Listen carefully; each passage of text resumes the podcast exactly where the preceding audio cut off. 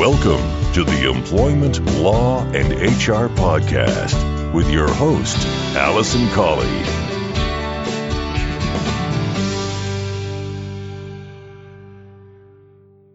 Hello and welcome to episode number sixty-five of the Employment Law and H R Podcast. I'm your host, Alison Colley.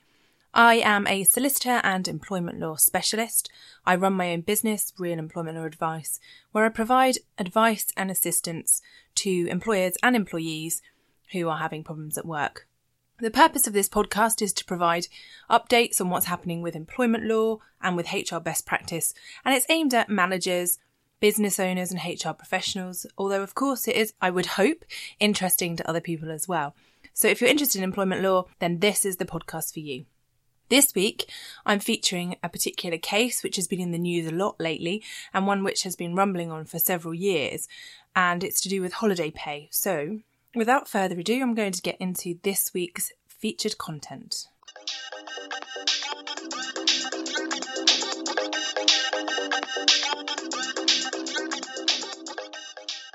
So this week, I want to bring you an update on one of the cases that's been going through the various levels of the Employment Tribunal, Appeal Tribunal and now Courts, Court of Appeal, with regards to holiday pay and the calculation of holiday.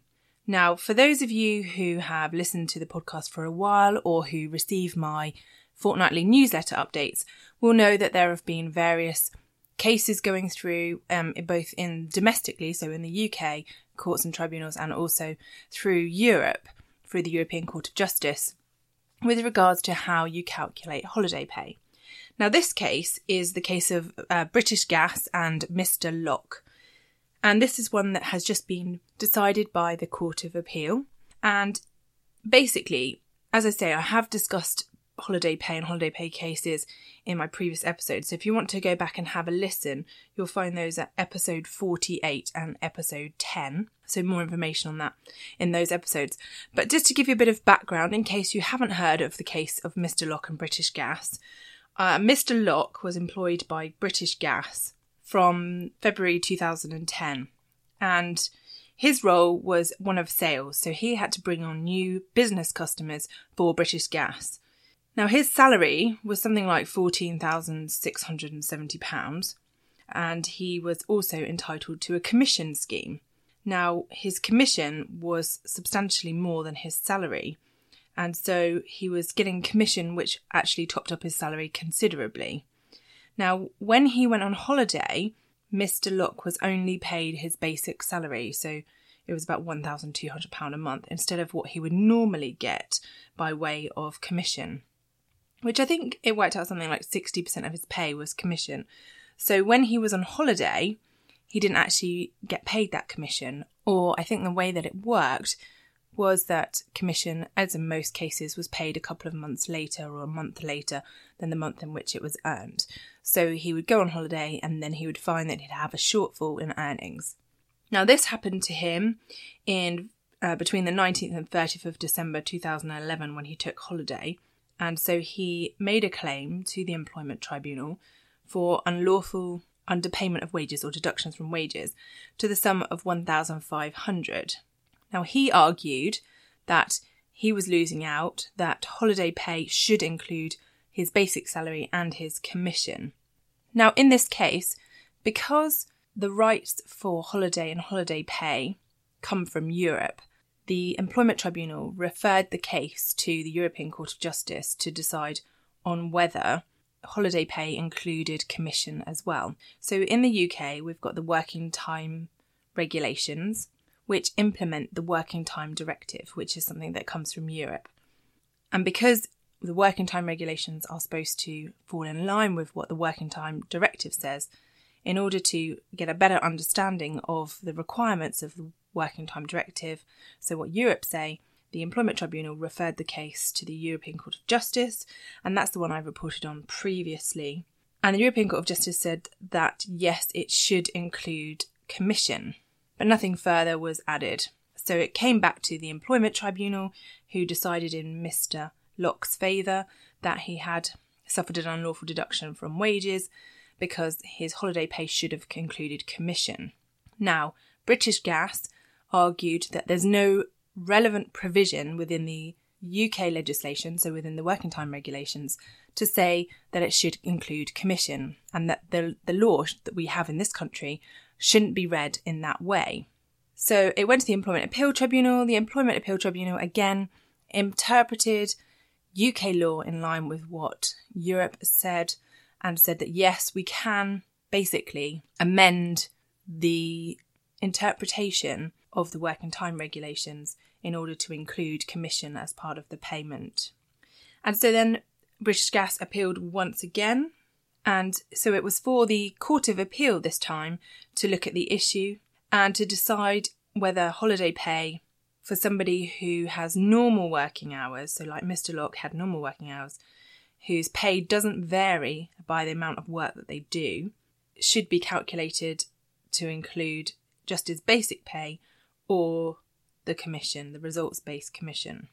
So just to recap there, British Gas was saying there's nothing within our legislation that requires an employer to pay somebody who has normal working hours and normal pay commission when they're on holiday. And Mr Lock was saying, yes, there is, because it's come from Europe. What's interesting about this case is, obviously, as I say, it's one of a number that have been going through, but it was noted by the Court of Appeal that this is a claim where there are nine hundred eighteen other employee claims against British Gas that are relying on this decision. So they've all been placed on hold while this case is decided. Plus, there are thousands of other claims that are similar to this by other employees.